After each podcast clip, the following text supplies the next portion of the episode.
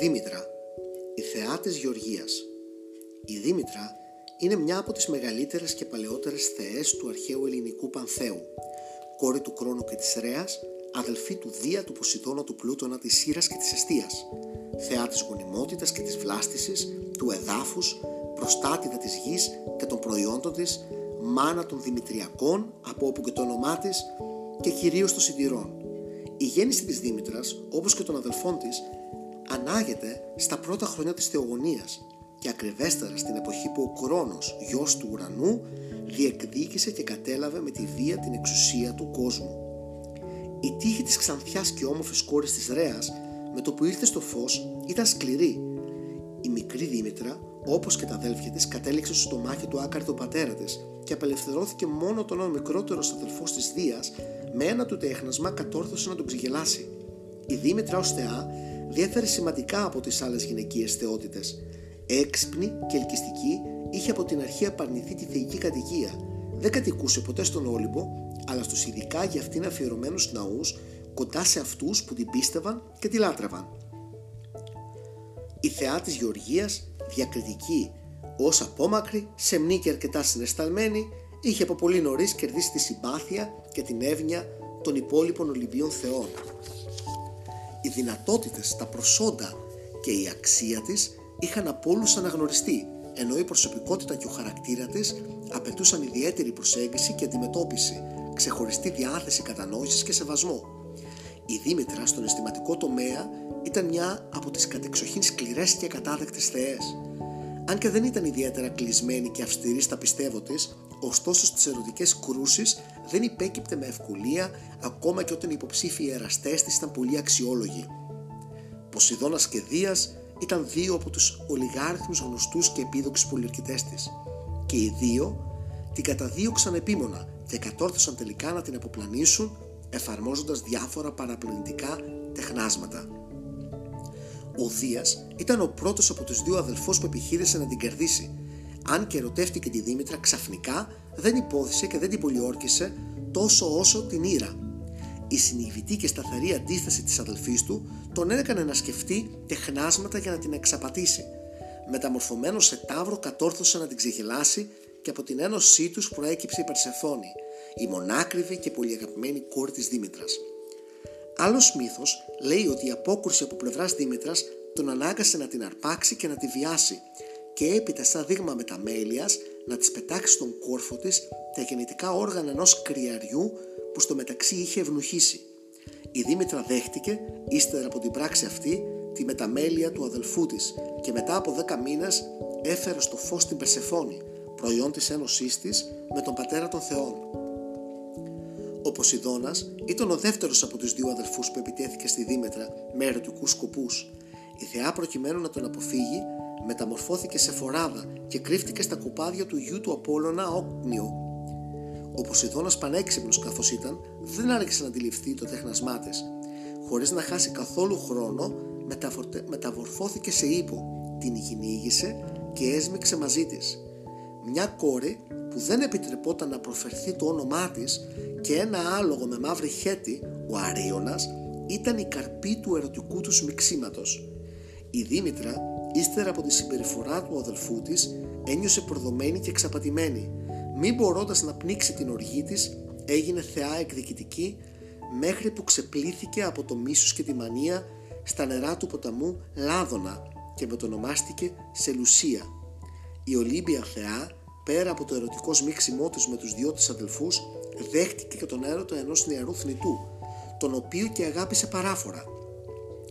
Στο γάμο του Κάδμου και της Αρμονία, η Δήμητρα γνώρισε τον όμορφο Ιάσονα και αμέσως τον ερωτεύτηκε. Χωρίς αναστολές και ντροπές, εγκατέλειψε μαζί του το γάμο και στις αυλακές ενός τρεις φορές καλά οργωμένου χωραφιού παραδόθηκε στην αγκαλιά του. Μετά την ερωτική τους ένωση, Δήμητρα και Ιάσονας επέστρεψαν στην κοσμική συγκέντρωση με εμφανή τα σημάδια της πράξης τους. Λάσπες στα μπράτσα και στα πόδια έκαναν όλους να αντιληφθούν το περιστατικό και να θυμώσουν πολύ. Ιδιαίτερα ο Δίας που δεν του άρρωσε οι θεές να σμίγουν με θνητούς αντέδρασε βία στην ένωση αυτή και ραυνοβόλησε τον Ιάσονα ενώ μετά από λίγο χρονικό διάστημα ερχόταν στο φως ο σπόρος του Ιάσονα από την ένωσή του με τη Δήμητρα ο μικρός Πλούτος. ο θάνατος του Ιάσονα δεν ήταν το μοναδικό κακό που γνώρισε η Δήμητρα από το Δία. Μεγαλύτερη ακόμα συμφορά της ήρθε όταν έχασε τη μονάκριβη της κόρη, την Περσεφόνη, ύστερα από μυστική συνεννόηση μεταξύ Δία και Πλούτονα. Η Περσεφόνη ήταν μια κοπέλα γλυκιά, λαπερή και προπαντών πολύ όμορφη. Τα νιάτα της, η λάμψη και η δροσιά της μάγευαν όλους όσους την αντίκριζαν και πολλοί ήταν εκείνοι που επιθυμούσαν να την κατακτήσουν. Ασυγκίνητος από τα ξεχωριστά εμφανισιακά της προσόντα δεν μπορούσε να μείνει ούτε ο θεός του κάτω κόσμου ο οποίος από την πρώτη στιγμή θέλησε να την κάνει γυναίκα του. Σεβόμενος μάλιστα τους στενούς συγγενικούς δεσμούς που τον έδεραν με τη Δήμητρα ήρθε πρώτα σε επαφή με τον Δία προκειμένου να το συμβουλευτεί και έπειτα αποφάσισε να την απαγάγει. Κάποτε η Περσεφόνη είχε βγει να παίξει μαζί με τις κόρες του ουρανού σε ένα λιβάδι γεμάτο λουλούδια.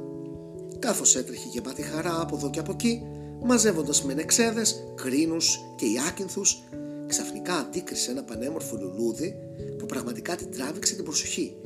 Ήταν ένας νάρκισσος που έφερε εκατό άνθη και που το άρωμά του απλωνόταν σε όλο το λιβάδι. Η ύπαρξη του εκθαμβωτικού αυτού λουλουδιού δεν ήταν καθόλου τυχαία για εκείνη τη μέρα. Η παρουσία του στο συγκεκριμένο λιβάδι ήταν προϊόν της πονηριάς της θεάς Γείας που θέλησε να βοηθήσει τον Πλούτονα να πλανεύσει την όμορφη ανεψιά του. Η μικρή κόρη της Δήμητρας εξυπηρετώντας τους σκοπούς της Γείας δεν έμεινε καθόλου αδιάφορη απέναντι στο ξεχωριστό αυτό θέαμα. Γοητευμένη από την ιδιαίτερη λάμψη του λουλουδιού, θέλησε να το αποκτήσει και για τον λόγο αυτόν κίνησε με τα δυο της χέρια να αγγίξει προκειμένου να το ξεριζώσει. Αμέσως μετά την ενέργειά της αυτή, η γη άνοιξε και από μέσα της ξεπετάχτηκε ο Πλούτονας με το χρυσό του άρμα και τα θάνατά του άλογα. Μάτια η κόρη προσπάθησε να τη σταθεί στην απαγωγή. Ο Θεός του κάτω κόσμου, σκληρός καθώς ήταν, δεν συγκινήθηκε μπροστά στα κλάματα και τις παρακλήσεις της. Την άρπαξε με τη βία, την επιβίβασε στο άρμα του και την οδήγησε στο απέρατο σκοτεινό του βασίλειο. Σε όλη τη διαδρομή η Περσεφόνη έκλαιγε και με σπαρακτικές μορφές και φωνές προσπαθούσε να κάνει αντιληπτή την απαγωγή της. Ήταν όμως δύσκολο. Η ταχύτητα των αλόγων όπως και η τεράστια απόφαση, η απόσταση και το χάος που χώριζαν τους δύο κόσμους δεν διευκόλυναν στην αποκάλυψη του περιστατικού. Μόνο στη Δήμητρα κατόρθωσε να φτάσει ο απόϊχος της φωνής της κόρη της και αυτός όχι έγκαιρα. Η Δήμητρα ήταν μια πιστή και αφησιωμένη στην κόρη της μητέρα. Τρυφερή και γλυκιά έτρεφε για την Περσεφόνη μια ιδιαίτερη δυναμία που αντικατυπτριζόταν στο μεταξύ της, στη μεταξύ του σχέση. Όταν ο Πλούτονος απήγαγε την Περσεφόνη, η Δήμητρα πραγματικά αναστατώθηκε. Η σπαρακτική φωνή της κόρης της που έφτασε στα αυτιά της την έκανε να ανησυχήσει και να δραστηριοποιηθεί. Ξέσκησε το κάλυμα του κεφαλιού της, αφαίρεσε τα στολίδια της, έβαλε ένα μαύρο πέπλο σε ένδειξη πένθους και ξεχύθηκε να την ψάξει. Μέρες ολόκληρες έτρεχες σε στεριές και θάλασσες αναζητώντας την. Για μια περίπου εβδομάδα κανείς δεν την αποκάλυψε την αλήθεια και κανένας ιονός δεν την είχε φανερωθεί είχε αρχίσει να απαγοητεύεται. Βαστάντας αναμένα δαδιά, η Δήμητρα συνέχισε τις περιπλανήσεις της άγρυπνη, άλουστη και θεονίστικη, αν και φανηρά αποκακουμένη, δεν εγκατέλειπε την προσπάθειά της, αλλά αντίθετα συνέχιζε τις αναζητήσεις της και αποφασισμένη. Την ένα τη μέρα συναντά στο δρόμο της την Εκάτη. Αυτή την πληροφορεί ότι και η ίδια πρόλαβε να ακούσει τις παρακτικές φωνές της Περσεφόνης, αλλά ότι δεν γνωρίζει το λόγο ή το δράστη. Ερχόμενη σε επαφή με την απεπλισμένη μητέρα η Εκάτη, ευαισθητοποιείται και προθυμοποιείται να τη βοηθήσει. Της προτείνει μάλιστα να απευθυνθούν στον ήλιο, μια και ήταν ο μόνος που σαν κατάσκοπος των θεών και των ανθρώπων θα μπορούσε να τους αποκαλύψει την αλήθεια. Ο ήλιος μπροστά στην επίσκεψη της κατεβλημένης μάνας δεν μείνει ασυγκίνητος. Ερχόμενος αντιμέτωπος με την αγωνία της, τη συμπονά και αποφασίζει να τη φανερώσει το δράστη της αρπαγής. Κατονομάζει ως δράστη τον Πλούτονα και κατηγορεί συνάμα ως υπεύθυνο τον Δία γιατί του έδωσε την άδεια και τη συγκατάθεσή του να πάρει μια γυναίκα του την όμορφη Περσεφόνη. Επιπλέον της αποκαλύπτει ότι η διευκόλυνση που παρήχε ο Δίας στο Θεό του κάτω κόσμου πήγαζε κυρίως από τη θέση του Πλούτονα και την υπόστασή του καθώς δεν το θεωρούσε καθόλου αξιοκαταφρόνητο λαμπρό, γαμπρό. Η Δήμητρα ακούγοντας τα λεγόμενα του ήλιου αγανακτά και αποφασίζει να μην επιστρέψει στον Όλυμπο για να ζητήσει εξηγήσεις. Τα παρεγορητματικά λόγια του λαμπερού Θεού την πεισμώνουν περισσότερο και ανένδοτε ετοιμάζεται να συνεχίσει τις αναζητήσεις. Κατά τις περιπλανήσεις της κανείς δεν μπορεί να την αναγνωρίσει. Η κούραση και η εξάντληση είχαν αλλοιώσει τη θεϊκή της υπόσταση έτσι ώστε κανείς και τίποτα να μην μπορεί να την αντιληφθεί. Κάποτε και μετά από πολύ δρόμο η πληγωμένη μητέρα φτάνει στην Ελευσίνα κοντά στο παλάτι του έξυπνου βασιλιά της Κελαίου. Η θεά κατάκοπη κάθεται δίπλα στο πηγάδι της Παρθένου κάτω από μια ελιά λίγο να ξεκουραστεί. Εκεί έρχεται αντιμέτωπη με τις τέσσερις κόρες του Κελαίου την Καλλιδίκη, την Κλεισιδίκη, τη Δημό και την Καλυθόη που είχαν πάει στο πηγάδι με τις τάμνες τους για να πάρουν νερό. Για να μην γίνει αντιληπτή η Δήμητρα μεταμορφώνεται σε σεβάσμια γερόντισσα και ζητά τη βοήθεια των τεσσάρων κοριτσιών. Οι κοπέλες, βλέποντας την άθλια κατάσταση της γριούλας, τη λυπούνται και προθυμοποιούνται να τη βοηθήσουν. Την καλούν στο παλάτι, αλλά τη ζητούν προηγουμένως κάποιες πληροφορίες για την καταγωγή της. Η Δήμητρα δεν αρνιέται την πρόταση, παράκληση των κοριτσιών, αλλά αποφασισμένη να μην αποκαλύψει το πραγματικό της σε αυτό, σκαρφίζεται ένα παραμύθι. Τους λέει ότι το όνομά της είναι Διδό και ότι κατάγεται από την Κρήτη. Τους φανερώνει επίσης ότι κάποτε την άρπαξαν πειρατές για να την πουλήσουν, αλλά δεν το κατόρθωσαν. Κοντά στο θωρικό τους ξέφυγε και παίρνοντας έναν άγνωστο για αυτή δρόμο εξαφανίστηκε. Έτσι κάπως περιπλανούμενη έφτασε στα μέρη αυτά χωρίς τον ήλιο, μοίρα και έχοντας απόλυτη ανάγκη από συμπαράσταση και βοήθεια. Οι τέσσερις κόρες του Κελεού συγκινήθηκαν με την ιστορία της γερόντισσας και έχοντας ήδη πάρει από την ίδια και επιπλέον πληροφορίες για τα προσώτα της γύρω από τις δουλειές του σπιτιού και την ανατροφή των παιδιών, αποφασίσουν να την πάρουν μαζί τους και να τη συμπαρασταθούν. Κατά τη διαδρομή, η ομορφότερη κόρη του Κελεού, η Καλλιδίκη, αναλαμβάνει να κατατοπίσει την ξένη γύρω από την περιοχή. Της παρουσιάζει την πόλη, τα μεγάλα σπίτια της χώρας και τη διαβεβαιώνει για τον χωρίς άλλο εύκολη ανέβρεση καταλήμματος και δουλειά σε ένα από αυτά.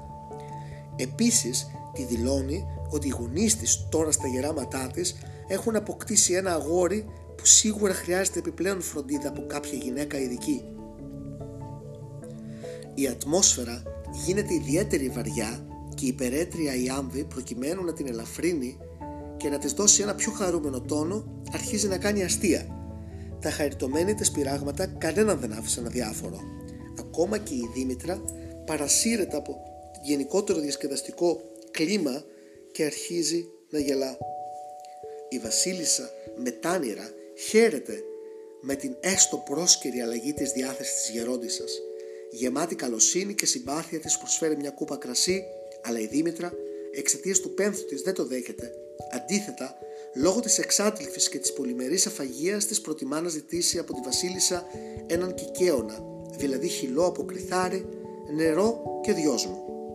Η μητέρα των τεσσάρων πανέμορφων κοριτσιών δεν της το αρνείται και μέπως αμέσως προστάζει κάποιον να της το παρασκευάσει και να της το φέρει. Φτάνοντας στο παλάτι, τα τέσσερα κορίτσια αφήνουν για λίγο τη θεά και τρέχουν να ενημερώσουν τη μητέρα τους για το συμβάν. Εκείνη ακούγοντας με μεγάλη προσοχή τις ιστορίες γύρω από το ποιόν της γερόντισσας, δέχεται πρόθυμα να τη βοηθήσει και στέλνει τις κόρες της να την φωνάξουν. Οι κόρες τρέχουν χαρούμενες έξω στην Δήμητρα, την παίρνουν και τη συνοδεύουν στο παλάτι.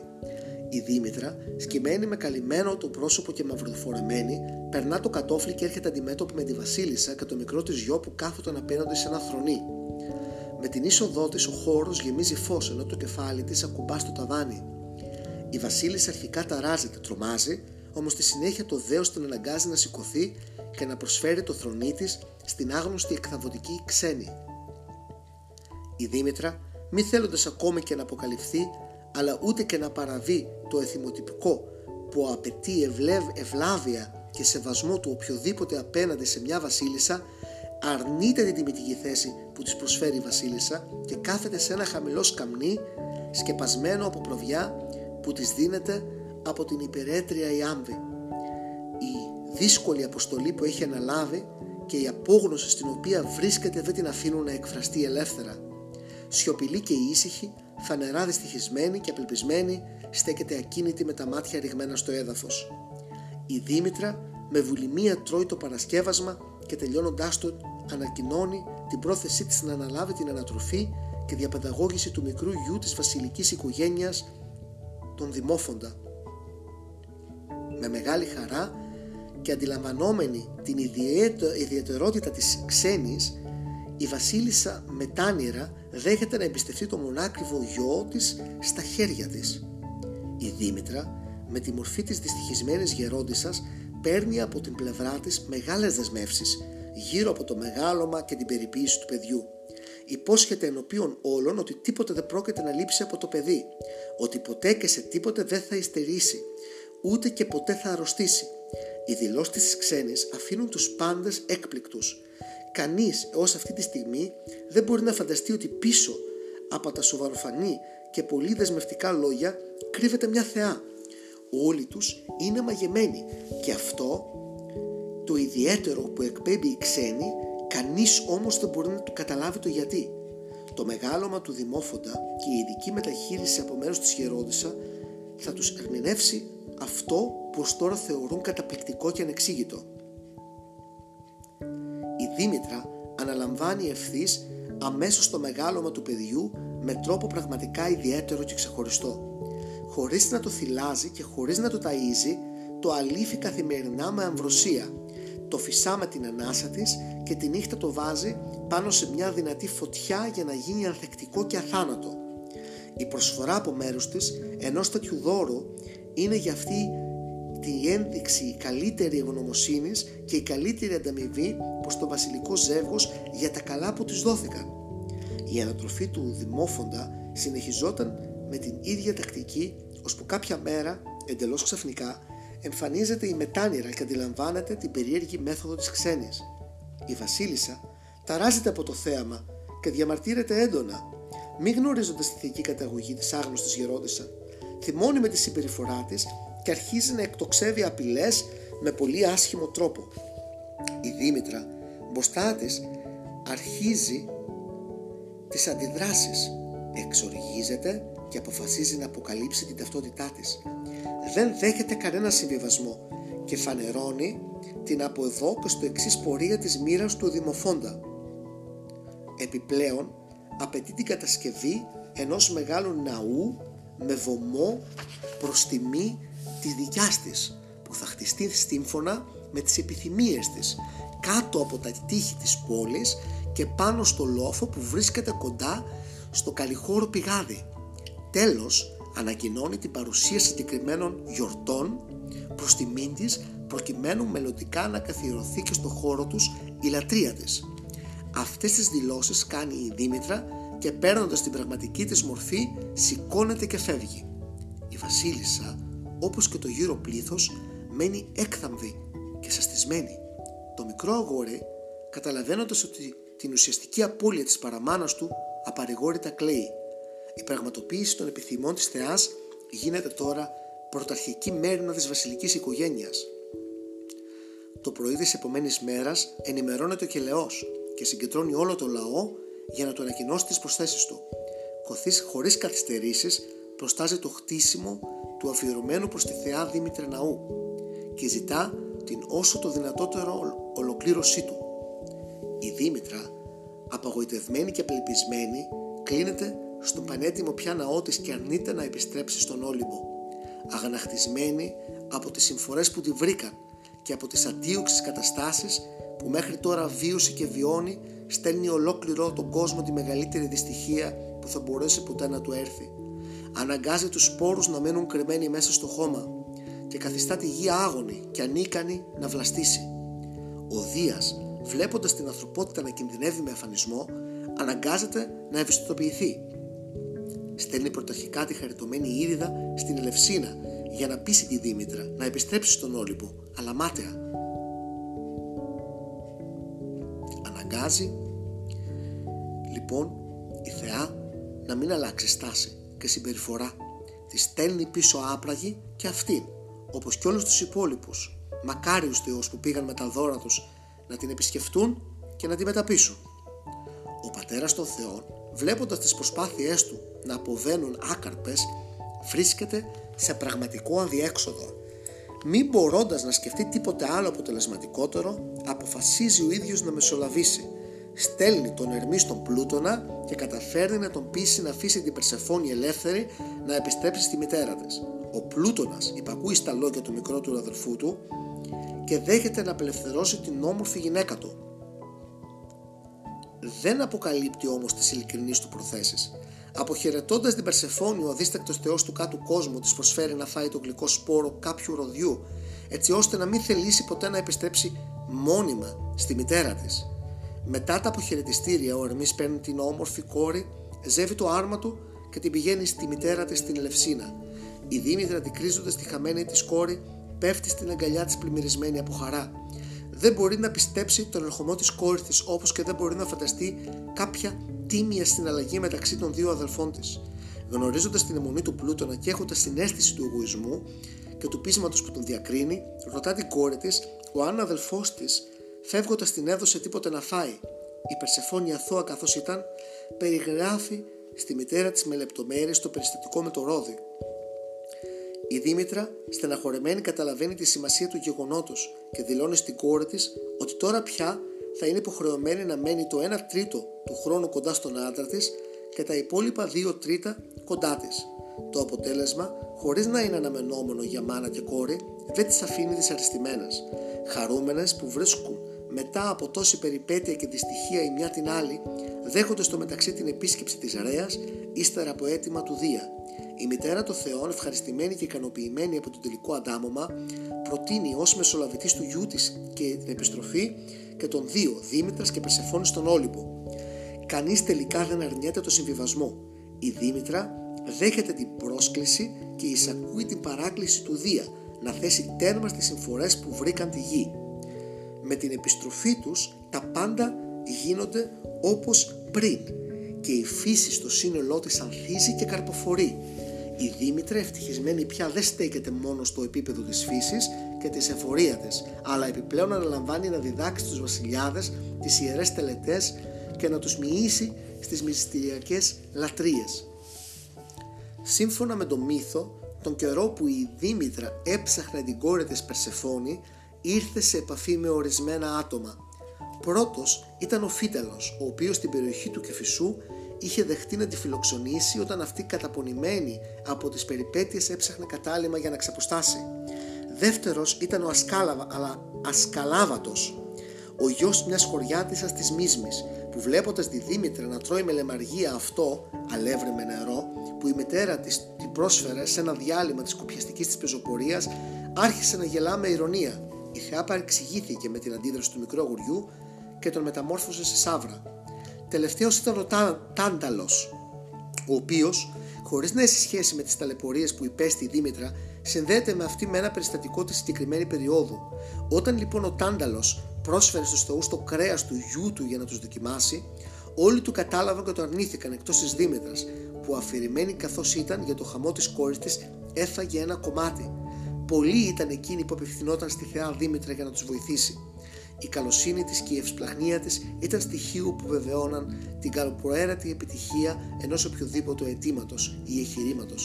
Ο Ηρακλής, προτού κατέβει στον Άδη για να φέρει τον Κέρβερο, ζήτησε τη βοήθεια της Δήμητρας για να τον εξαγνίσει από τον φόνο των κεντάβρων. Η θεά έκανε τον καθαρμό του Ηρακλή αφού είδησε τα μικρά ελευσίνια μυστήρια προκειμένου αργότερα να μπορέσει να μυηθεί σε αυτά. Η Μύδια εξάλλου φτάνοντας στην Κόρινθο είχε σώσει τους πολίτες από λοιμό, καθιερώνοντας θυσίες στη Δήμητρα και εξευμενίζοντας κατά εξακολούθηση τη θεά. Η Δήμητρα ως θεά απαιτούσε και αυτή το σεβασμό των πιστώτες. Η εκδικητική της μανία έφτανε ελέητη σε αυτόν που δεν τη τιμούσε και δεν τη λάτρευε όπως την άξιζε. Αν και δεν υπάρχουν πολλά παραδείγματα παρόμοιας συμπεριφοράς της, ένα είναι κυρίως γνωστό και αρκετά χαρακτηριστικό. Κάποτε ζούσε στη Θεσσαλία ο Ευρυσίχθωνας, ο γιος του Τριόπου, άντρας ιδιαίτερα άξεστος και ασεβής. Στον κάμπο του Δοτίου, όπου βασίλευε, οι πελασγοί από τα παλιά χρόνια είχαν αφιερώσει στη Δήμητρα ένα πυκνό δάσος από πεύκα, αχλαδιές, μιλιές κτλ. Κάποια στιγμή ο νεαρός βασιλιάς θέλησε να μεγαλώσει το παλάτι του χτίζοντας μια αίθουσα για τα συμπόσια του. Την απαραίτητη για το σκοπό αυτόν ξυλία σκέφτηκε να την προμηθευτεί από το άλσος που ήταν αφιερωμένο στη θεά. Συγκέντρωσε λοιπόν 20 δαυλούς και ξεκίνησε για το άλσος. Φτάνοντας εκεί διάλεξε μια λεύκα και διέταξε κάποιον δούλο για να την κάψει.